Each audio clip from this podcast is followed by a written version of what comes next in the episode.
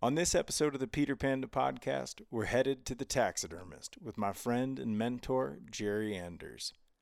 Now, back in 2011, I drew a mountain goat tag here in Montana, and after I shot one, this man mounted it for me. It was the first piece of taxidermy I'd ever had done, and it lives in my living room proudly to this day. Jerry's a bit of a Montana legend, and his stories and perspectives could never be reduced into one podcast. That said, I twisted the beast's arm and got him to sit down with me for what I hope is the first of many recorded conversations together. He's a little rough around the edges, straight to the point, and his blunt honesty is likely only outshone by his talent. So listen up. We're diving deep into the complexity and artistry of wild game taxidermy with Mr. Jerry Anders.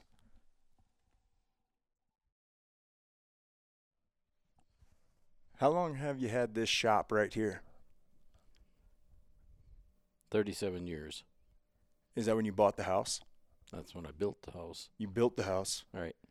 37 years ago, you bought the dirt and built this house and built the shop And built the shop. and built the shop. And you were a taxidermist at the time. Right. So, back up from that, where'd you grow up? I grew up in central Wisconsin. You did. I Old did. cheesehead. right. You a Packers fan Eh, sort of. by default? yeah. Central Wisconsin. Yep. How long did you stay there?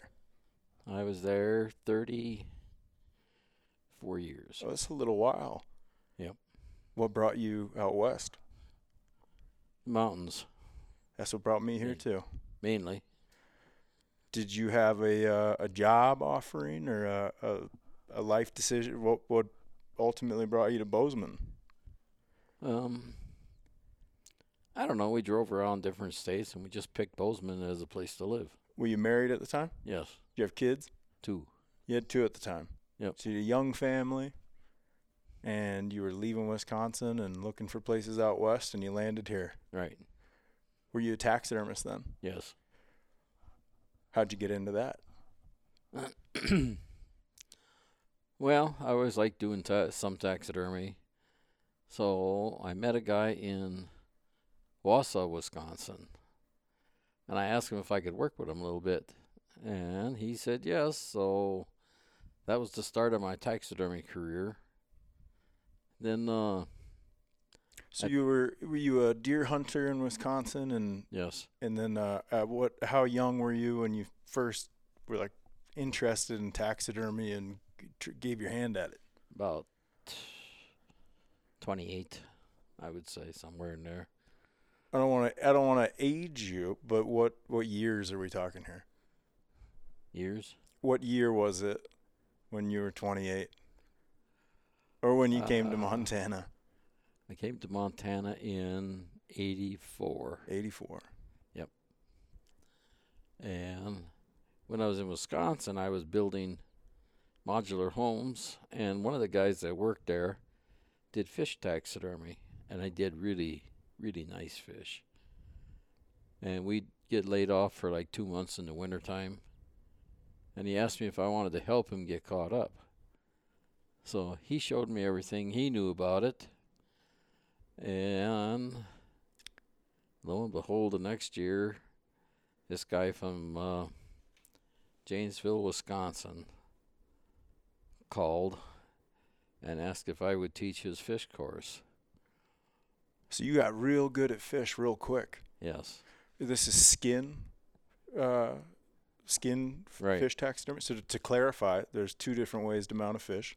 right, One is to make a f- a mold of it, and then make it out of plaster or fiberglass and paint it. fiberglass, And then the other is to skin the fish, right, preserve the skin, make and a body, make a body and sew it on. Yeah. So you were doing that's like the real artistic way. right, that is. Uh, so I worked for him for like five years. And uh, as things would turn out, I taught that course. And I got roped into teaching the big game course. So what do you mean teaching? Uh, was this Teaching a, a ca- students. was this a taxidermy academy? School, yeah. It was okay. We had like 35 students every class. Wow. So you right from the get go, you were kind of an instructor at a Right. taxidermy school. And then he decided he wanted to make taxidermy forms. So he sent me all over the country learning different techniques on making forms and taxidermy. So I learned a lot on his nickel. Oh, you did. You got the company dime sent Right. you around. And so you like m- measuring animals, or are you looking at the how they make with the molds? How to make the molds. and how do you do such a thing? Um, you have to mold an animal out of clay first, and you make a two-part mold out of fiberglass. You make one side first, and then you make the other side. Mm-hmm. Pull them apart, and uh, in order to make a, a mannequin, you you have to uh, wax the inside of that mold, put a backboard in it, clamp it, pour foam in there, and let it rip And then take it apart, and take it apart. and then you can Takes it- mass produce it. takes about 12 minutes. Is that right? Yeah. That foam raises fast and it's Yeah. got a lot of power. But uh so that's what we did. So he gave me a brand new car. You Eh. must have been pretty good. he must have seen a lot of value in you. New car and a credit card and said have a good time and Oh boy. learn everything you can. With the understanding that you bring it back to me. With the stack of receipts. right. So where'd you go? Oh God, I went to Georgia. I went to Colorado. I was in Minnesota. Let me think. Are you just kind of networking through uh, taxidermists that know each other that are willing to share some wisdom to this young guy Yeah, trying to trying Sure. to become a better taxidermist and a form builder? pretty much. And I knew a guy by the name of Joe Kish. That's all he did was mold for, and he wo- he worked for a couple different museums, Denver and oh, I can't remember the other one, but he was uh, a master taxidermist, and he knew anything and everything about making forms. So him and I got along good. Joe Kish. Joe Kish, we made paper forms. What's that? you laminate paper in a mold and you have a paper form when you get done which were quite good but were labor intensive So you you're producing these one at a time. right Yeah. Okay. and it would take like a day and a half or more compared to foam which takes 12 minutes Is it a, a more artistic kind of a, a more respected way of of doing it from a start to finish perspective? or- no no. it's It's just, just, a lot harder. that- yeah there just weren't many foam forms back then Okay, so you had to you had to make your own. yeah this was a long time ago this was in the uh, early 80s They didn't they didn't have the two inch thick catalogs we thumb through today picking No. out forms. They had ten pagers. That's about what they had. A lot of deer. A lot of deer is what there was. And then Jonas Brothers started with the foam. Oh yeah, I got to go there too. Jonas Brothers, not not the uh, millennial pop boy band that you probably haven't even heard of. No. But, no, not them. But a taxidermist group or brothers. Yeah, Jonas Brothers in Denver. Okay. And there was a Jonas Brothers in New York too, but they were kind of separate. But Jonas Brothers made all these forms. And they made a lot of paper forms, but then they converted them over to foam gradually. So that's where our foam forms started. So the paper forms sound like one at a time. The foam form, Yep. could you like mass produce them? Yeah, every 12 minutes. Yeah, okay, but the paper forms you could not. No, Okay, so there's that no takes takes about- business model in the paper form. paper forms take about a day, day and a half Uh huh. because you actually got to let them dry some. Yeah, the foam.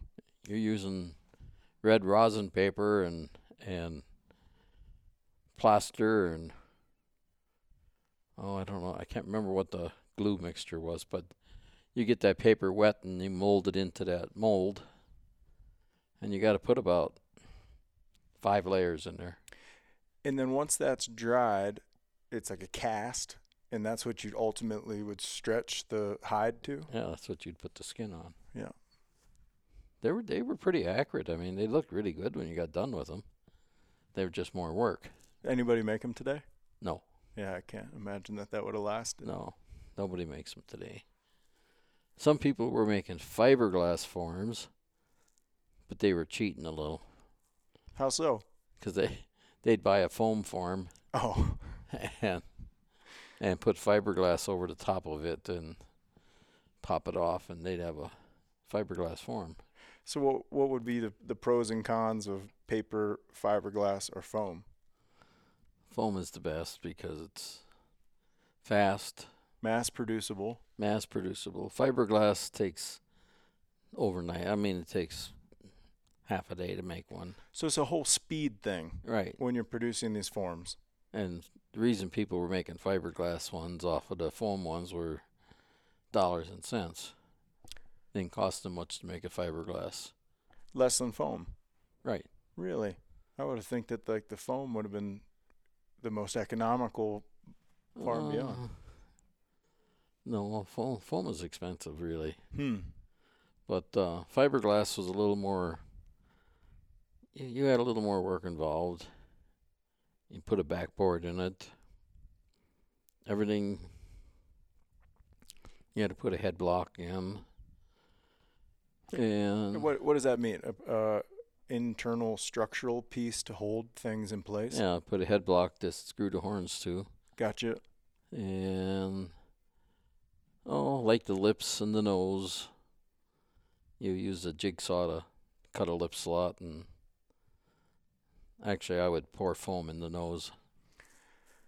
So you, there was a lot of uh, fine work to be done Right. on those fiberglass pieces. But they work good. I mean, they used them in Alaska for quite a few years, these guys, because it costs more to get a form up there. So there's a shipping uh, Issue. consideration. Yeah. Yeah. All right. So you're touring around. You're getting good at making forms. Um, and where do you go from there? Where do I go from there? So you're you're uh, I go from there to here. that's that's kind of when you transitioned to Yeah. Montana. That's when I moved to Montana. I didn't make forms anymore. Didn't And didn't uh, weren't interested in it. Or did you want to get back to like the artistry of the taxidermy Yeah, world? rather- What was it? rather do taxidermy than pour foam. Yeah, I can understand that. You know, that's yeah. actually a lot of the forms that you make, you'd always um, make a straight first. And then you could cut that straight into a left and a right turn and uh, just cover the, the seams, the cuts a little bit with clay. And it, was, it speeded up the production of making molds Yeah. by quite a bit. More versatile. You could take one, One, mold right. and cut it into whatever you wanted it to Yeah, you want to go left and right, then be. But y'all still do that today.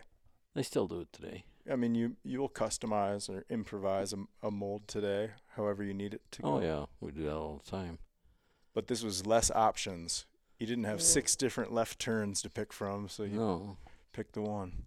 but uh, anyway, they're still doing it today. I mean, when they're making forms, they'll always make a straight, and then they'll Go from there. go from there and make a left and a right. Except for the muskox we're working with right now. That I don't. There's there's, there's, there's about one and a half forms to choose from. there's not a big demand.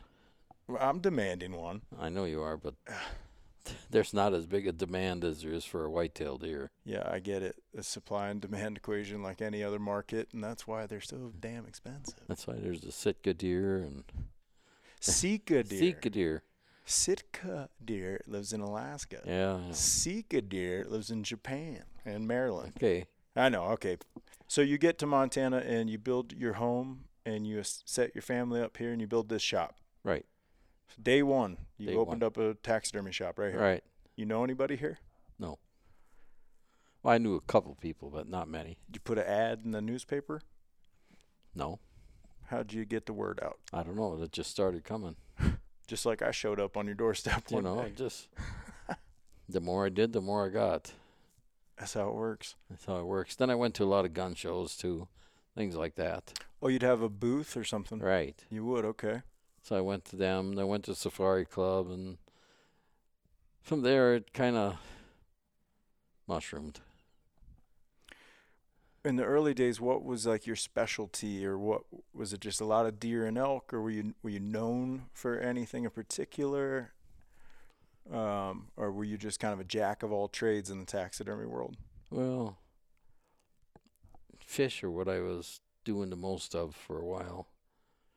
So the fish, Fish. the skin fish mounting was kind of your uh, That's what your forte. a lot. But then, you know, big game was obviously here, Right. so you got a, quite a bit of that. Yeah, I don't think there's any bighorns in Wisconsin. No, not not really. And uh,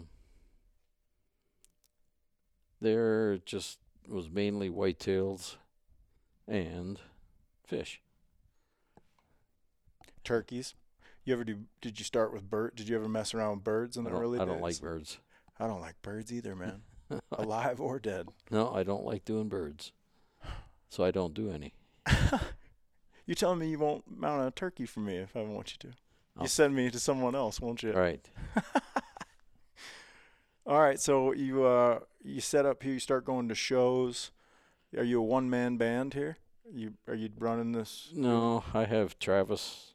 Well, worked no. out Back for me. in the early days. Oh, in the you early building days. the business. Yeah. Yeah, I was for a couple of years. And then I had a gal call me that wanted to work for me. A gal. Yes. Interesting. Her name was Trudy. You said, Trudy, I got a dozen buffalo hides you can flush. Well, She wouldn't do that, but she was a good worker. And she learned fast. So she worked for me for quite a few years. Then I had other people that worked for me uh, through the years. Um, there's a guy up, Mark Stanley. He's up at Columbia Falls. He's a really good taxidermist. And I got Travis. Travis is a really good taxidermist. Yeah, I like I like to believe Travis is pretty world class, Yeah. and your uh, your finest protege, hopefully that you've curated out of the shop through the years. You, this is the only tax fun, fun fact, and maybe an obvious fact. This is the only taxidermist shop I've ever used. Well, good. And my house is full of taxidermy by you and Travis. Uh, so I guess I'm a bit partial, but um, you guys are good at what you do. It's not a, it's not a taxidermy studio uh, with 15 taxidermists mass producing work. Um, No. It seems like a more high quality, l- lower volume uh, final product you guys produce out of the shop. I mean, every every respectable hunter I know in Montana brings their stuff here.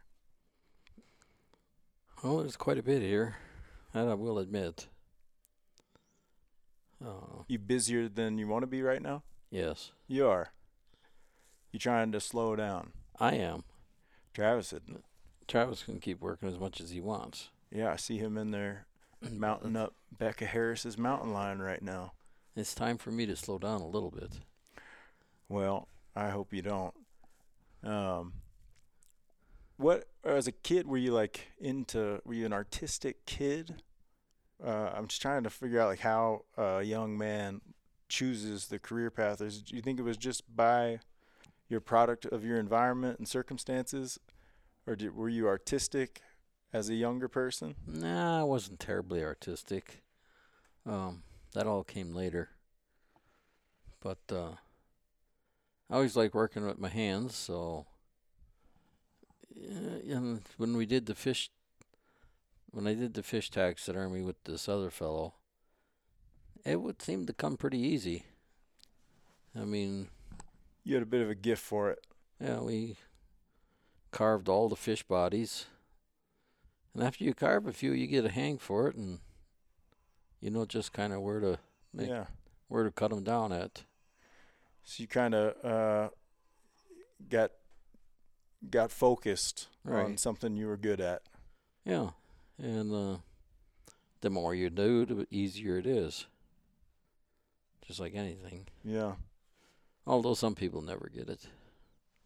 So for someone listening that is foreign to taxidermy, give me the elementary uh, step by step of like what it- what does it take to mount a deer? If I shoot a deer and I bring this deer just deader than dead to you, what are the steps to get to that deer hanging on the wall? First, we got to skin it, So you can skin the deer, skin it, pull the we got- hide off of it. Yeah, we gotta pull the hide off. We gotta turn the lips into ears and everything, and flesh it clean, and then we salt it down. So turning the lips and the ears, what what does that mean? That means you turn the ear inside out. which is incredibly difficult if you have never done it. Yeah, it would be. So, And- the, believe it or not, uh, the ear of a deer can be uh, pocketed. It can be kind of turned like Yeah. a pillow sheet inside out, like a sock. like a sock. Yeah, you turn it inside out. You have to split the lips and the eyes and nose and everything.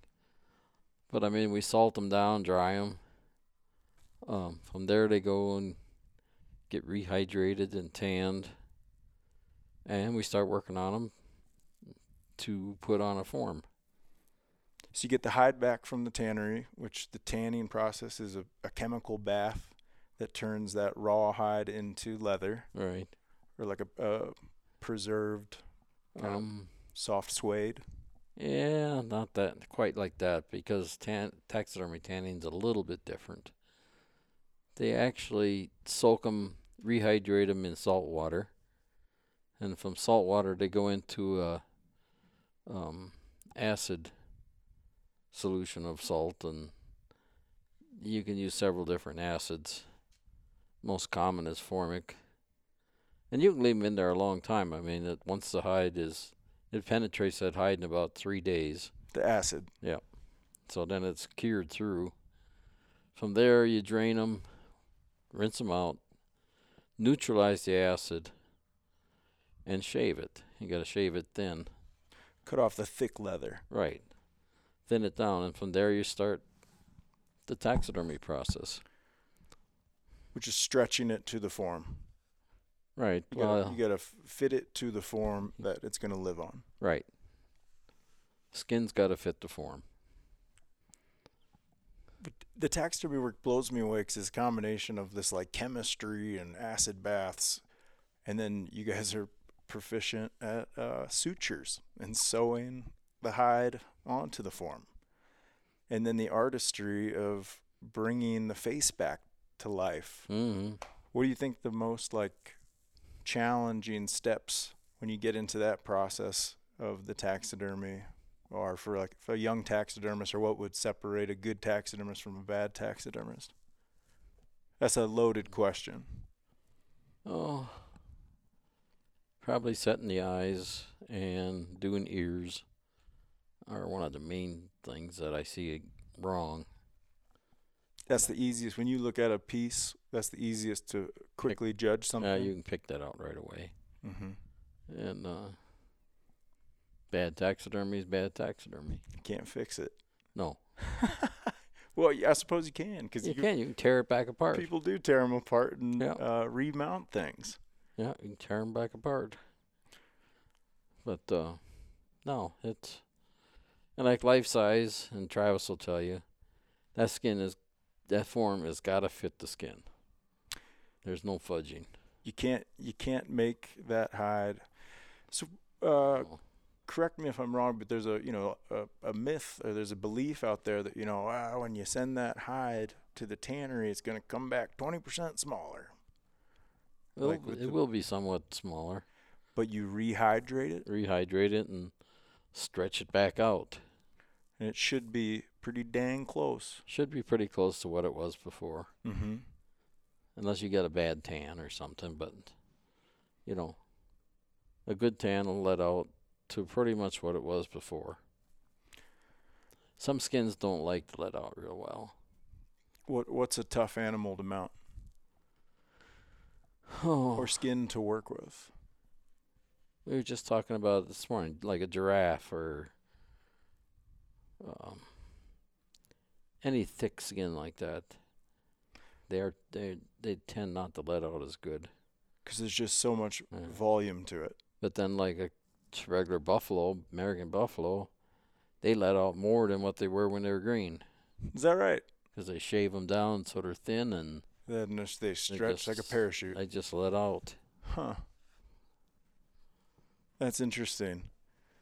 Um, I remember years ago you told me, you know, it's it's popularly accepted that uh, cats are, are the hardest thing for a taxidermist to do well, and you can kind of separate a good taxidermist from a bad taxidermist from, you know, very quickly by their their work with cats.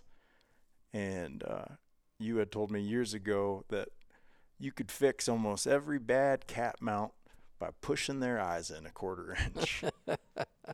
and I think that's, that's it would help. true today. If you see a uh, a bug-eyed, If you see a feline. lot of bug-eyed felines. so what what- is that the ta- is that the, the form come like that? It No. Mm. just wants to be like that, or is that just the? You can do anything you want with that form. Why do you think a cat is so hard to mount? I don't know. I mean, Because it is. yeah, I, that the eyes seem like the biggest problem. They don't they don't set the eyes in enough. Just doesn't look natural. This doesn't look natural. I I feel that way about open jaw predators. You know, like whether it's a bear roaring or a lion screaming. I always, th- I mean, y'all can make them look good here. I know, but I'm a big advocate for mounting things with their mouths closed or just a bit of a slack jaw. Don't like the killer mount, huh? No, is that what you call them? That's what I call the them. killer mount. Because I just said this to Travis. Of all the time you spend in the field with that predator, it's probably one percent or less that that animal is snarling at you. So to try to like recreate it in a forever position to do that seems silly to me. And they often don't look great. Well, that's like these killer brown bear mounts that you see. yeah, the brown bear are asleep most of the day. I'll tell you if you if you're if you get that close to that brown bear and he's that mad, you are not going to survive. you ain't bringing him here to the tax. no, you're not bringing him here because he's going to eat you. Oh, that's funny. Yeah, I think you're right. Oh, it's for sure. Yeah, maybe maybe it'd be like a memorial taxidermy piece, like to remember you by, because that bear killed you. It's the only way that that's a realistic Yeah. uh, depiction of that bear. When you're hunting bears, you now never see them snarling at you. No, they're usually they're chewing on grass and pooping and sleeping. Usually, they're trying to go the other way. Yeah, ain't that the truth? How was your hunting season this year? It was good. What'd you do? I killed a real nice whitetail. You did. Yep. Here in Montana. Yep. How how nice is nice? Oh, I don't know, twenty some inches wide. Nice heavy four point. For the Midwest folks, uh, that would be a eight point That'd be an eight pointer. four by four here in Montana. Yep. So you got a Well, nice yeah. whitetail. Yep. At the end, Oh, middle of the season, sort of. was he rutting? Just starting. Yeah. Just poked out at dark. No, they were out all day. Really. Must have had some good feed Alfalfa. and limited hunting pressure. No hunting pressure. Except you. no hunting pressure whatsoever. No, I've known this guy for a long time. And he's got a lot of deer on his place. Mm-hmm. So you just kind of cruise around and look at different deer and That's fun. you don't never get out of your vehicle and walk because you'll scare every deer off the place. I know. I, I try to tell uh, clients that when I'm guiding, I'm like, just act. We're gonna act like a rancher. They see ranchers every day. Yep. You start acting like a hunter, they know what's up. They are going to bugger out of here faster than you can close the car door. That's for sure. Um, Um, no, he had a lot of deer, You got a good one. but I got a good one. Actually, we killed three good ones. You got to show them to me. Two g- two good ones and a management deer, which is twenty some inches wide, and Jeez. it's a two by three. Oh, cool. And Kate's girlfriend was along, and Katie's your grandson, yes, fellow Alaskan hunting guide. right. Anyway, uh, Kate and I had our deer, and uh, she hadn't planned on hunting at all. She just wanted to come along and look at the deer. I said, "You got a deer tag?" she said, "Yeah." Go ahead. You're gonna go shoot that cull deer. That one needs to go. That one needs to go, John said. she said, you, you think we can find him? I said, I know exactly where he is. He's been there for two and a half days. He's been there for five years. So, anyway, went down there, and sure enough, that deer was back out right where he would been the morning.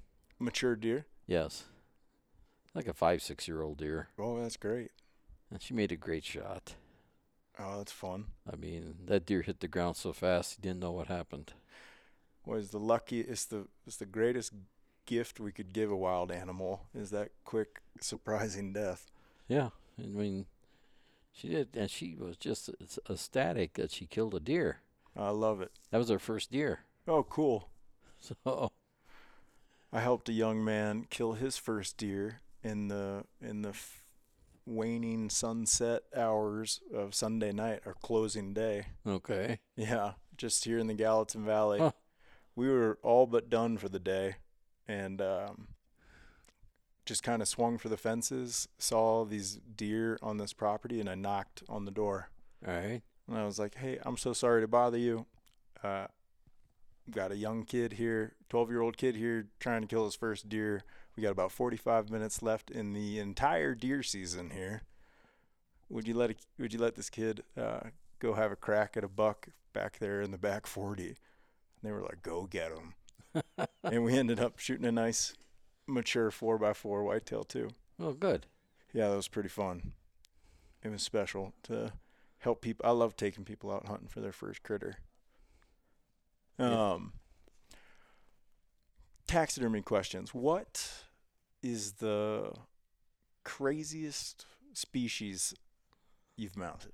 Oh, And cra- crazy might be a weird adjective. Uh, rare, rarest, most interesting. hmm.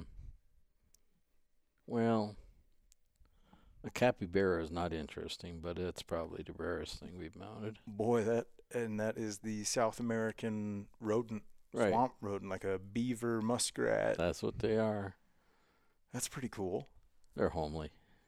They're what? They're homely. Homely. Well, you mean Yeah. like they're cute? Well, I don't know if I'd call them cute. Is that what homely means? Yeah, Uh-huh. like they're no. kind of like nice looking. sort of. But that, that's probably one of the things. Uh, I've done an elephant already. Yeah. Yep. Just like the head. Right. Is how much of that is real? All of it but the ears. So the ears are But the- manufactured. We we used the real ears on this one. you did. Yeah, we had a gloom over the top of the fiberglass ears. The guy you just got the fake ears. right, and the guy just had to have the real skin on his ears. I can respect that. No, that was a pain. Those artificial ears look exactly like the real ones. But they're not. Yeah, but they look real.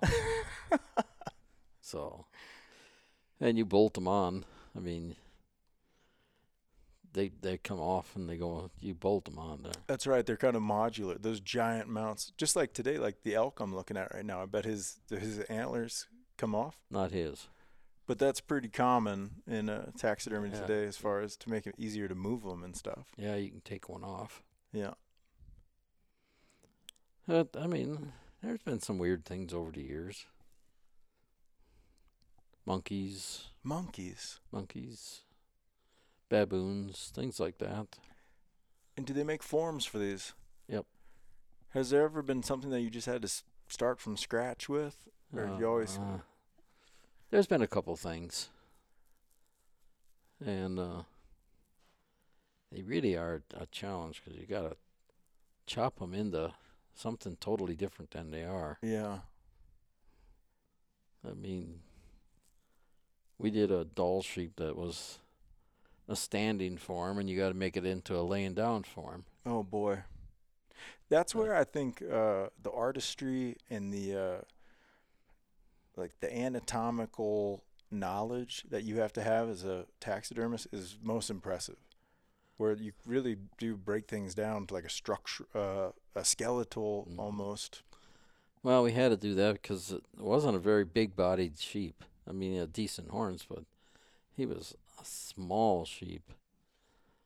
And there's there's most forms are the same size, but this one wasn't. So we got a form that would fit him, and we just had to make it laying down. So you just have to start whittling away at it. We got to cut all the legs off at the like shoulders. You got, everything's got to be cut and put into different poses in order Yeah. to get them laying down.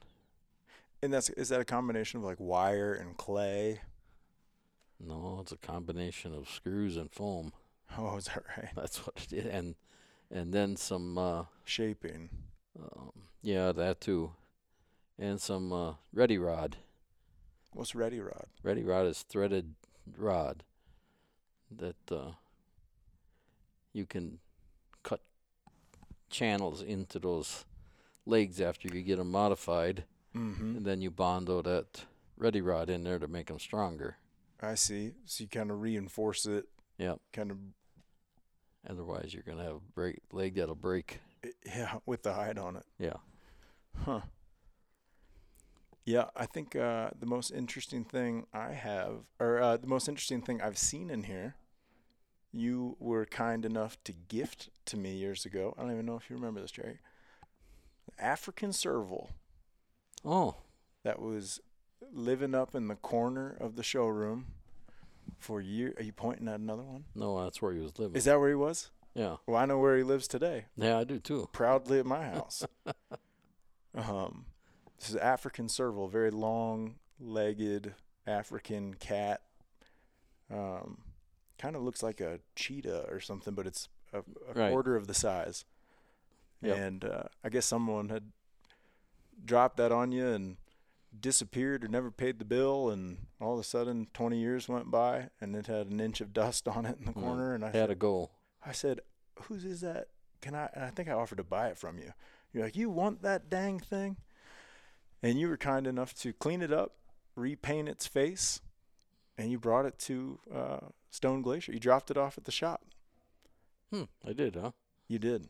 I don't remember that. Well, I do, and it's uh, one of my most cherished pieces. It's what the only piece of taxidermy I have that I, you know, didn't personally hunt. Um, and then one day here, you were remounting a big mule deer, a big mule deer that maybe had a, a crummy mount from a long time ago, and so laying outside in your dumpster was a uh, a scalped Deer. deer, shoulder mounted, Yeah. and I took that home too. Okay. and I went and skull capped one of my better mule deer and sank a lag screw into its head. And that is my uh, limited experience with taxidermy is bolting on some of my own antlers onto 30 year old throwaway uh, shoulder mounted deer. Okay. Wish I was better at it, but I'm not. Uh, but it, it all interests me so much. Do you still think the fish are uh, tr- the true artistry of taxidermy? Oh, I don't know. I mean, it's it's all mechanics to me. The painting of the fish is artistic more than anything. And do you paint them with a brush or a air gun or what? Air, airbrush. you do. You got to paint the entire fish. Is it a multi-step process? Yes. You put a base layer down, then come in and do detail or something like that. Well, you start with base colors Yeah. and work your way up t- from there. What flavor fish do you think is the most uh, difficult to paint? La- lake trout, A lake trout, an A lake invasive species. a lake trout. They're a pain. Why is that? I don't know. It just them spots are hard to recreate, so you got to really be careful when you're painting it. Takes forever. Takes forever. I, w- I, I would think, uh, you know, like a brown trout, or s- I'm trying to think of uh, No. a colorful f- or a mahi mahi. I don't No. see much salt water here. We're a long ways from the ocean, I I, was gonna guess. say we're a ways from the ocean. Yeah, but we a long ways from Asia, and you got exotic sheep in here all the time, and you have clients that send you stuff from all over planet Earth. Well, there's not as many of them hunting those animals anymore, like there used to be. Mainly because I think they're expensive. Yeah, that that's. I think that's Really- absolutely. it. really you used to be able to go over to Asia and shoot half a dozen different sheep and urials or uh, capri species for ten thousand dollars or You something. can't. Oh, Now you can barely go get a chamois for ten I thousand was dollars. gonna say you can't do that anymore. No, and like doll sheep and stone sheep, all of those are getting re they're they are expensive. They're not It's- getting expensive. They are. the stone sheep is out of control. That's out of control. Ma- I don't. I don't want to say out of control. Uh, yes, it is. It, mi- it's mind blowing. It, it is mind. Stone sheep today, I think, is four to five times what it was eight years ago, yeah, you're looking at a hundred grand. minimum. Yep. I know that there are outfits in British Columbia that are booked out four or five years, Mm-hmm. and those clients for four or five years have a large deposit down and don't know what the final bill will be because Right. the price tag for five years from now is not yet determined. That's true. Golly. And that's not saying you're going to get one. Well, that's true. That's true.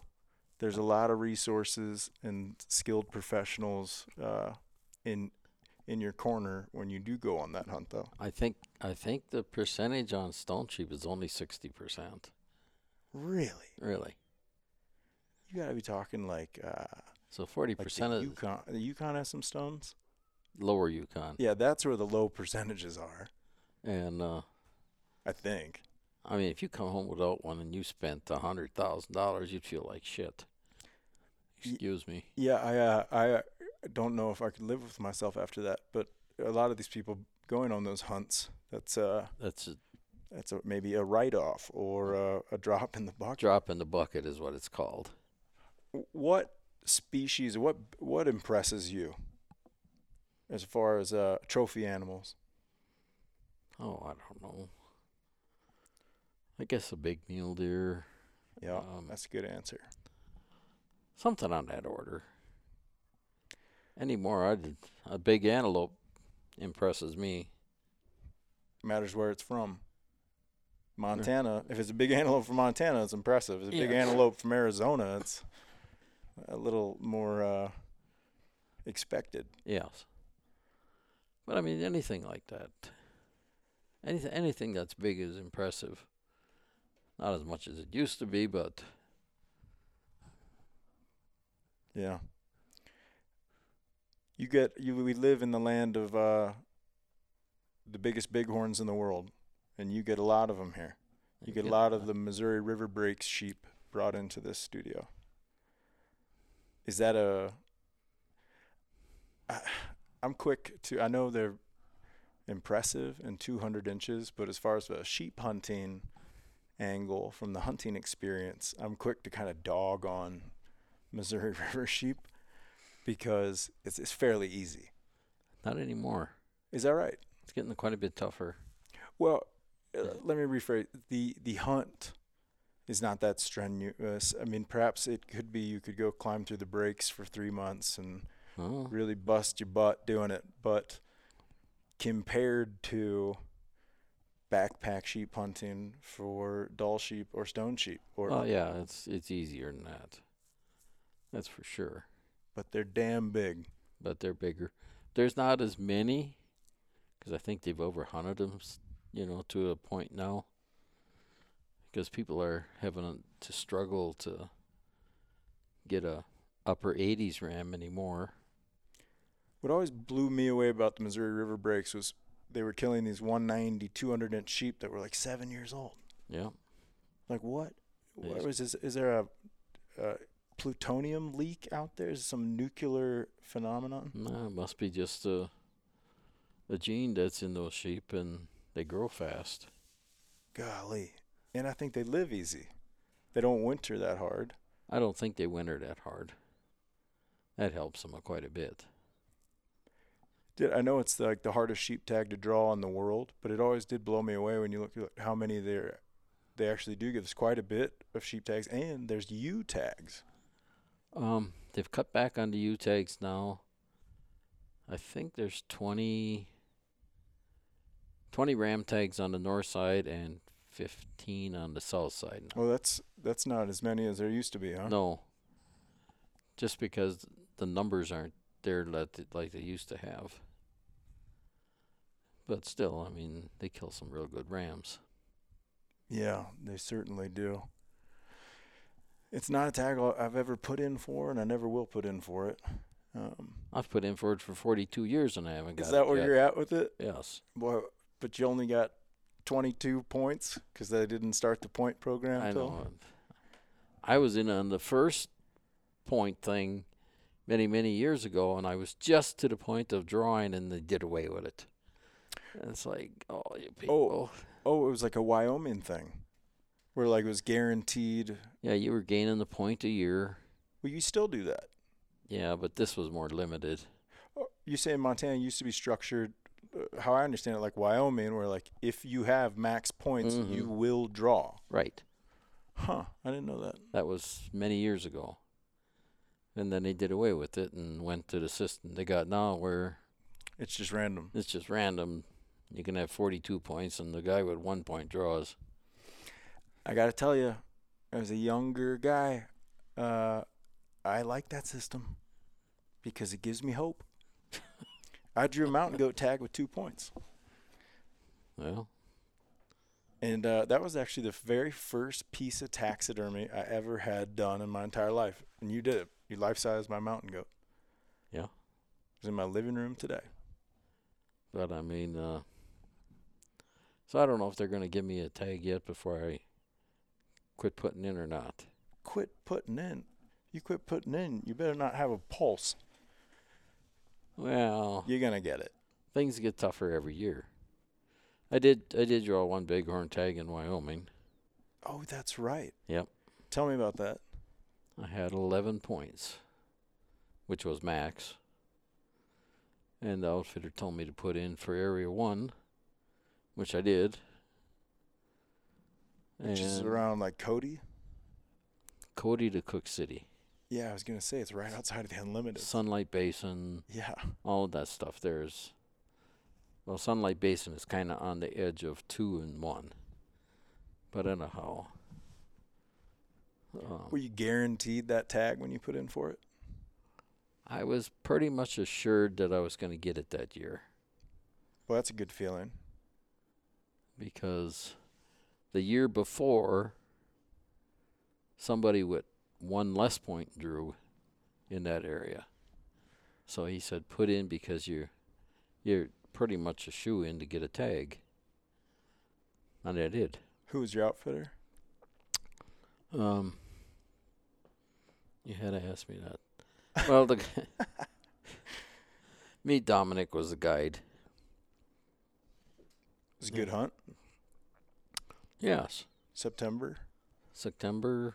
Um, I made it out with the outfitter to just fit me in, book his normal clients, because some of them will fill out in two days.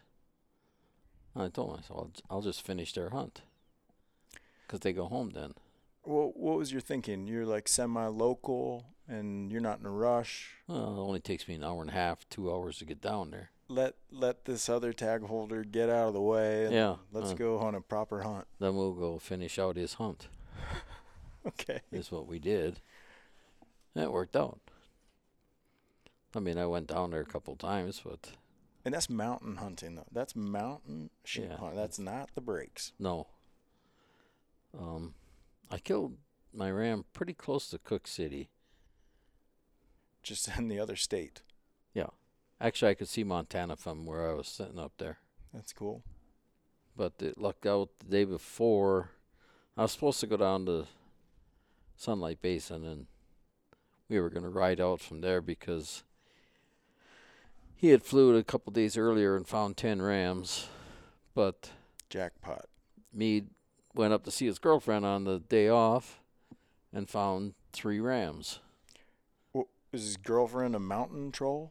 No? How do, how do you how do you go see your girlfriend and find three rams at the same time? Well, she worked in Cook City. Hmm. and he drove up from Sunlight Basin, and he knew where to look for these sheep, you know, in different places, Right. and spotted three of them that afternoon. They were just kind of moving through, but it was kind of a misty day, and it rained a little bit that night, so they told me to come to Cook City and meet him there. Them rams were still there in the same place they were the night before. So we put a run on them. You It- can't you can't run in that country. No, That's some steep stuff. it took a while, but we got above them, and I got a good shot at this ram. What kind of sheep was he? Um, let's see, he scored one sixty-seven Nice. for Wyoming. That's a good sheep, How old was it? seven. But I mean, there was. That's a big seven year old for that country. I Yeah. feel like. I mean, we peeked over the edge, and there were two of them down there, and Shot the big one. yes, the they were both pretty good. But you know, the guy, Bede says, "Which one you gonna shoot?" I'm gonna shoot the biggest one. I said.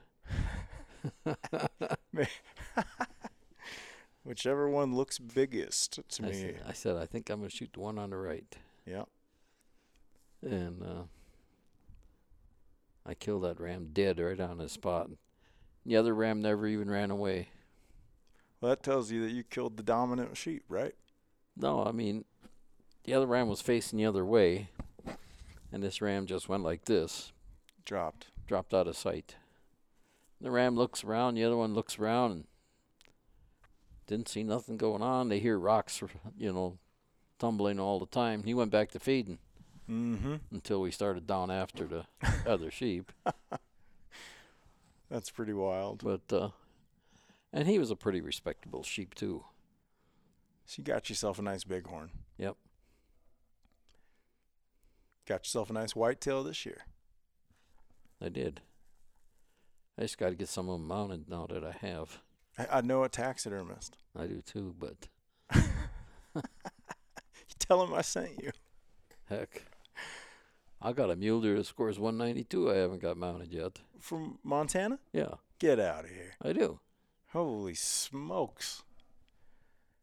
And there's another one. Oh, there's a couple other ones that are pretty good too. Your deer. Yeah. Wow. Mule deer seem like they're getting big ones are getting harder and harder to find. They're man. hard to find. in the And in they're- the old stomping grounds at least. And there's no particular one spot. No, big ones I mean, come and go from everywhere. It's just one here and one there, and that's about it. Yeah. Yeah, I think you're right. What's your dream hunt? The Missouri. If you say Missouri River breaks, I'm gonna dismiss it and ask you what your next dream hunt is. Oh God, I don't know if I have any. I just like going out. You know what my dream hunt is right now? Polar bear. You can't have one. Yes, I can. I can't bring it to this shop, but I Right. can go hunt one. Yeah, you can go shoot one, Yes. but you can't bring it home. Might move to Canada. Yeah, you can No, do not, that. not doing that. Uh, but in all seriousness, that muskox hunt up in the Arctic really, really uh, stoked my fire for Arctic adventures. I, I think everybody should experience the Arctic at some point. You need to Wow. go up there, Oh, I don't know. get you a big seal. I don't need a seal. really? Oh, good stuff. I used to think I wanted to go to Africa, but I really don't have much desire to go over there right now. Yeah, I it's never really gotten me too jazzed up. I know you can shoot a bunch of animals. Yeah, you can do that in But- Texas too. Yeah, you can do that in Texas too.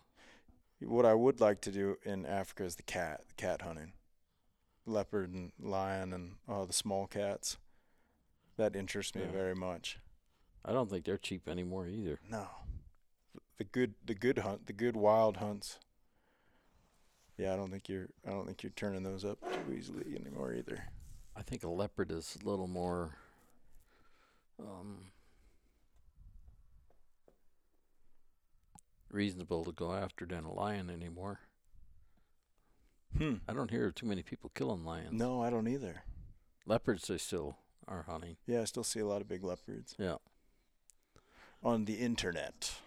Because there are a lo- quite a few big leopards in Africa. Yeah. That there is. lion population is not as robust right now. I don't know what the deal is there. Hmm. I think uh, too much bad press and all that. I sort think of that's thing. a lot of it. I think that's a lot of it. People, the interest goes away, and when the interest goes away, the resource goes away, and Yep. it's just the way it is. That, that's what I think most of it is. Leopards, they don't seem to have too much of an uproar over. They look dangerous. Hell, Right. lion looks dangerous. I don't know. Yeah, if I go to Africa, it'd be for for cats. That's for sure. And when I go back to the Arctic, I hope it's for a polar bear. Well, Well, you got to show me this whitetail you got this year. I'll I'll, uh, I'll let you off the hook here, but we'll do this again because you got Okay. you got more stories to tell. Appreciate you sitting down talking with me. no But- problem. Let's get this muskox mounted because my house has so much room for a life-size muskox right It now. does, huh? No, that's a joke. I was thinking that. But I'm trying to move, so trophy room, here I come. Thanks, Jerry. Yep.